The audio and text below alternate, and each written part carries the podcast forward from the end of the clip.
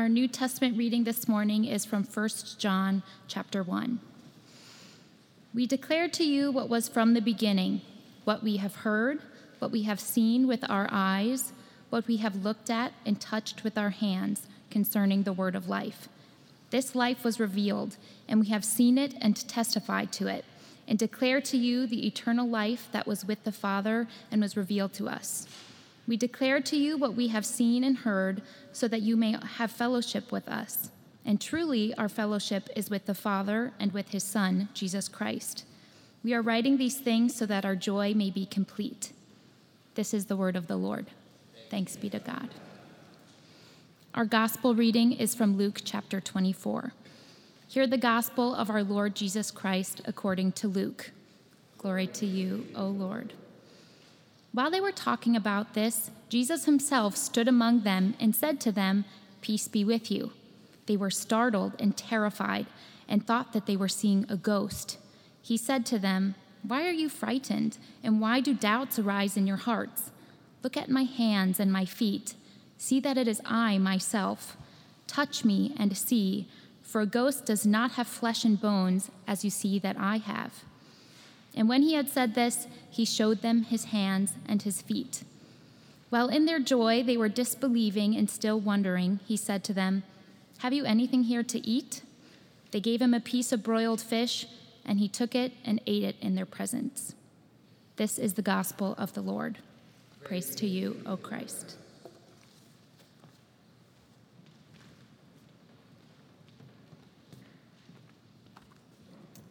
Good morning. We continue our journey through Luke chapter 24. And our passage today, this is another, uh, we're going to start it and we're going to leave with a cliffhanger. We'll resolve it next week. Uh, so you'll have to come back to get the full resolution there. Uh, but this particular episode, this is the third significant event that has happened on the same day.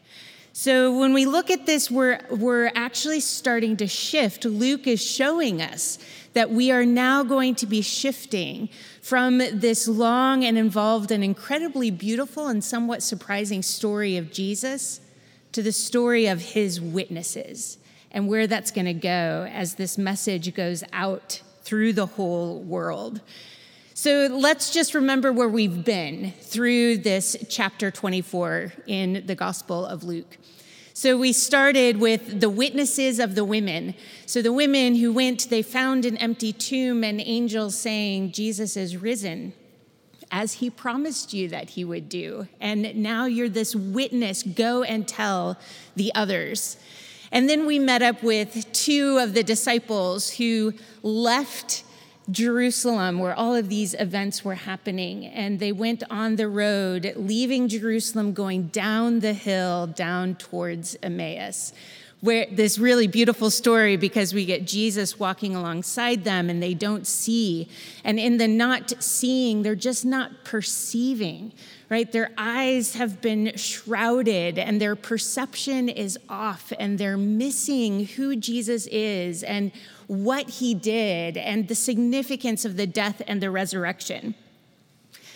We then also get this really beautiful story where Jesus, as he walks alongside with people with wrong perceptions of who he is, uses all of Scripture to speak to his mission and who he is. And then in this great moment of hospitality, he joins them for a meal and he takes and he blesses bread and he breaks it and he gives it. And we, the readers of Luke, go, wait a minute, that sounds really familiar. Because a few days earlier, or two chapters earlier, Jesus, with his disciples in a room, took, blessed, broke, and gave bread in the Last Supper. And also, much earlier in Luke, Jesus, when he was surrounded by over 5,000 people, he took bread, blessed, broke, and gave. And each of these repetitions of this kind of hospitality, of Jesus taking this bread, it happened every single time during Passover. And in this Passover time, we're thinking of this hospitality of God to bring people out from systems of oppression, to release them into freedom, and then to provide everything that they need in this new experienced freedom. It's a foretaste of the fullness and the delightfulness of the messianic kingdom that Jesus is in the process of bringing to earth. In this moment of even these two disciples seeing Jesus take, bless, break, and give, their eyes are open. And in this really wonderful, fantastically ironic moment, when their perception crystallizes and they go, ah, this is what Jesus was all about, in that moment of their eyes being opened, Jesus disappears from sight.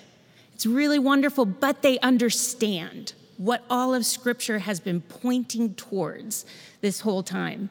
And in this excitement, they get up on the same day and they run uphill to Jerusalem, which is really great. You need to hike these trails and go on these roads to realize the fullness of their excitement, to motivate them to run uphill to Jerusalem to find the others. So they find the others in Jerusalem, and we're going to start entering into Luke 24 in our passage here. And as the readers of Luke, we're going to say it's interesting that we're back in Jerusalem for this story. Luke prioritizes Jerusalem. Jerusalem is a really significant place for the Gospel of Luke. We start in Jerusalem with Zechariah. We're going to end in Jerusalem. And then Luke is pointing us towards volume two of his writings. And in the Gospel or Gospel of Acts, in the book of Acts, we're going to start in Jerusalem and we're going to figure out how does this event, everything that is focused on Jerusalem, these events, how is it going to spread into the world? So Jerusalem, we have this like focus. So we're back in Jerusalem, but we're back with people who are puzzled still about what's going on. So, Luke chapter 24, in our passage, so starting in verse 36, it says, While they were talking about this, and more literally, it would be these things, while they're talking about these things. And this, again, because we are readers of Luke, and hopefully we're reading all of Luke together, not just little the little slice that we have just this morning because in Luke chapter 24, he's been repeating over and over and over again these things, this phrase. So we see it in verse 13, we get it again in verse 18, we have it again in verse 19. And every time these things are being discussed, it is the puzzling fact of the death of this person, this rabbi that the disciples were following, and the fact that the tomb is empty. That's these things. So we have this group of people, again, in this room gathered together, and they're discussing these things. But the two disciples who had been on the road to Emmaus, who ran back to Jerusalem, are among them, which makes us think these things, it's not just the death and the resurrection of Jesus, but it's also how do the book of Moses, the books of Moses, and how do the prophetic writings and how do the Psalms point to the fact that this makes sense? And so, as they're gathered and they're talking about these things collectively, I like to imagine that they're kind of going, okay, wait. See, we thought this whole time that we were traveling with Jesus and this was the destination point.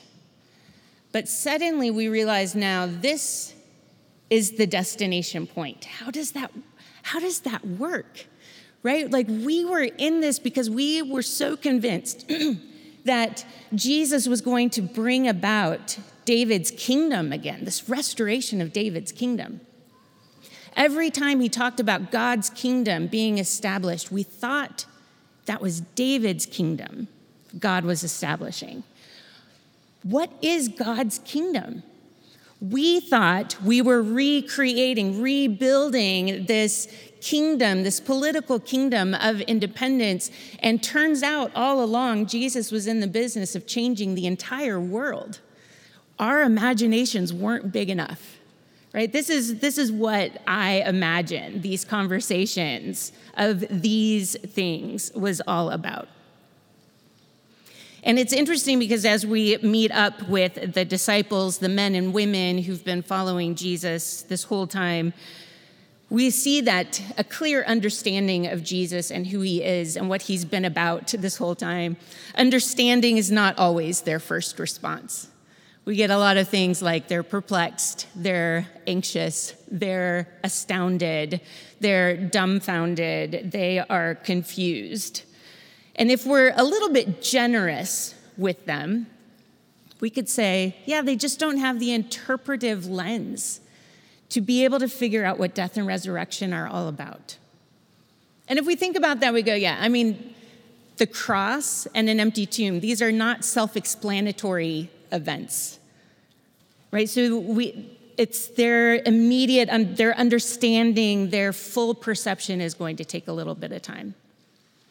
And in this confusion, Jesus shows up again. And we're going to have, just like we did with the disciples on the road to Emmaus, now in this larger group of disciples, we still have an issue of what is your perception of Jesus. And Luke is going to repeat the word see. Go ahead, you should count. How many times see even just in these couple verses that we have, this little bit, it's not even the full story, but this little bit, just count how often Luke points you to what are they seeing? What is their, their eyes and their perception about? And so Jesus is going to show up in their midst, and his first word is shalom, peace, peace be with you in your confusion, in your doubts, in your not quite understanding the fullness of the story, peace. Peace be with you. And again, I see this, uh, this very consistent, generous hospitality of Jesus to show up in people's confusion and go, Peace, it's okay. I'll just hang out with you until you figure it out. That I'm going to be consistently present with you. And we see that the people who are in this room, their instinct is fear. So we see this because their perception, like, what is it that we're seeing? Is this a ghost? Is this a spirit? Is this my imagination? And Jesus is pointing them back to his humanness, his physical presence. See my hands, see my feet, see my scars. And in this presence with them, in his human presence in their midst, we, the readers of Luke, again, are seeing the fullness of the promises that Jesus had given. This is, again, the third time in this chapter alone that we go, this is uh, affirmation of the promises Jesus had given to them that he would show up after the resurrection and be present among them.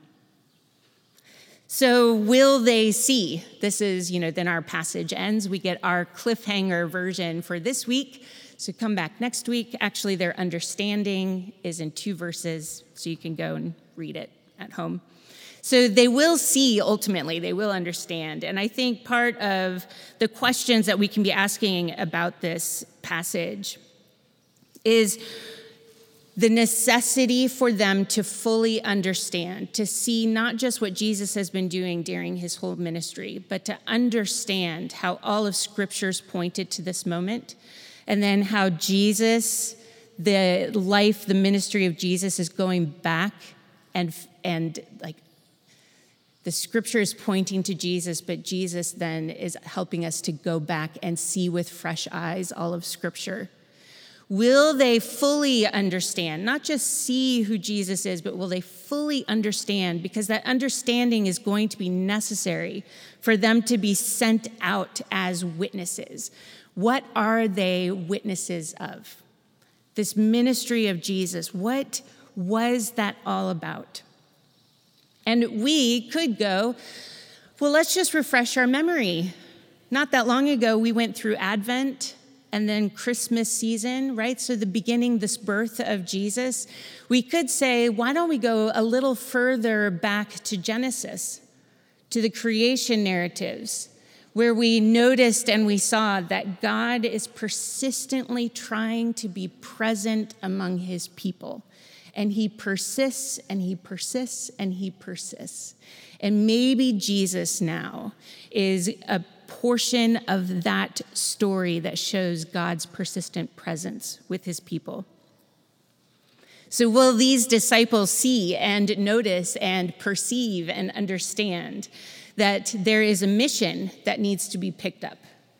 That Jesus is the one who brought God's kingdom near, but who's going to continue that mission?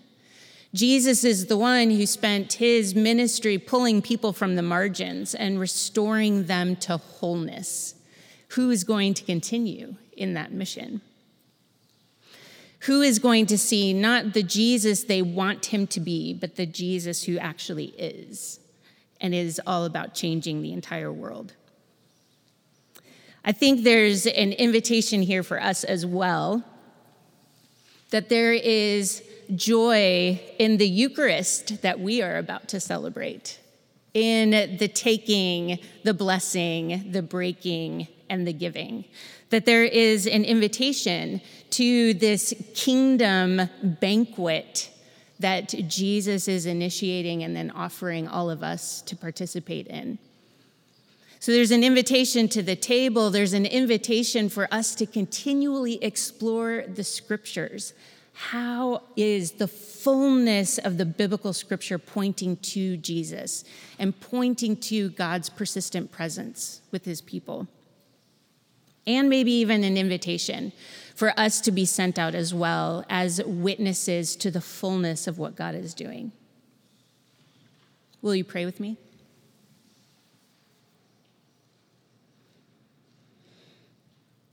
Heavenly Father, there is something about all week thinking about these passages in Luke chapter 24 and the fullness of the gospel message that makes me ask the question Am I seeing you well? Am I really seeing the beauty and the complexity and the simplicity at the same time of just how persistent you are and how loving you are? And how when you come and establish your kingdom here on earth, there's an invitation to experience now what that kingdom is and to participate in spreading the good news of that kingdom. Lord, be with us all as we strive to see you in your richness. Help our seeing and our perception grow deeper. May our love grow deeper. May we celebrate together as we accept this generous invitation to come and feast at your table. In Jesus' name we pray. Amen.